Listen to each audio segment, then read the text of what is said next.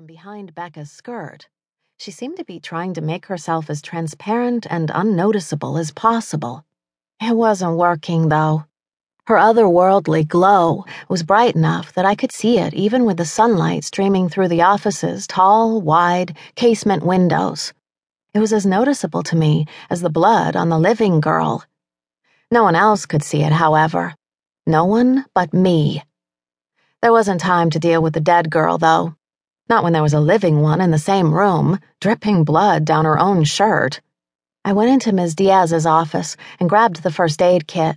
Since the Junipero Serra Mission Academy lacks not only a full time, paid administrative assistant, but also a school nurse, I've been filling in as both. My cell phone chimed again. I knew without looking that this time it wasn't Paul, but Jesse calling from St. Francis the newly renovated medical center in Monterey, where he'd been lucky enough to win his fellowship.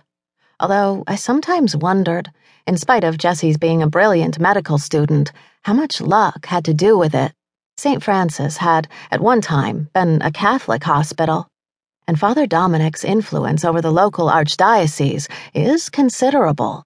The ringtone I'd assigned Jesse was Elton John's oldie but still goodie, Someone Saved My Life Tonight. Jesse had saved my life so many times, and I his, that it was pretty much a no brainer that this was our song. Especially given the line about butterflies being free to fly away. We'd given each other the freedom to fly away, but we'd chosen instead to stay together, despite what had seemed, at times, like insurmountable odds against us.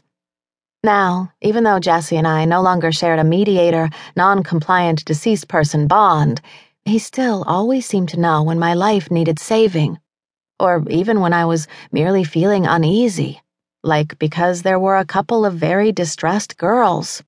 One living, one not so much, standing in my office. I told myself that's why he was calling anyway, and not because he'd sensed, from a half dozen miles away, that Paul Slater was trying to sextort me. Hi, I whispered into the phone. I can't talk right now. Things here at work are a little crazy. Can I call you back? Of course, querida. Simply hearing that deep, smooth tone made the tight muscles in the back of my neck loosen, my shattered nerves begin to heal. Jesse's voice was a soothing elixir. Whipped cream floating on rich, steaming cocoa on a cold winter morning. I wanted to make sure you were all right, he said. I got the strangest feeling a few minutes ago that something was wrong. I'd have called then, but I was with a patient. Wrong? Nope, everything's fine. What was I doing? Jesse and I were engaged. We were supposed to be completely honest with each other. Except, I couldn't afford to be honest with Jesse. Not about one thing. Well, one person, anyway. Sister E brought a student in here who's a little banged up. That's all, I said. Everything else is totally copacetic. Don't let him sense I'm lying. Don't let him sense I'm lying. Don't let him sense I'm lying. I see, Jesse said. Well, you know where you can bring her if it gets to be too much for you to handle. Not that there's much you can't handle, Susannah. Jesse's always insisted my nickname, Suze, is too ugly and diminutive for a girl of my strength and beauty. With Jesse, it's always been Susannah, or later, when he got to know me better, querida, which means sweetheart or my darling. It still sends a thrill through me when he says it, just like when he says my name. Let's face it, I'm warm for the boy's form. Which is good, since I fully intend to marry that form.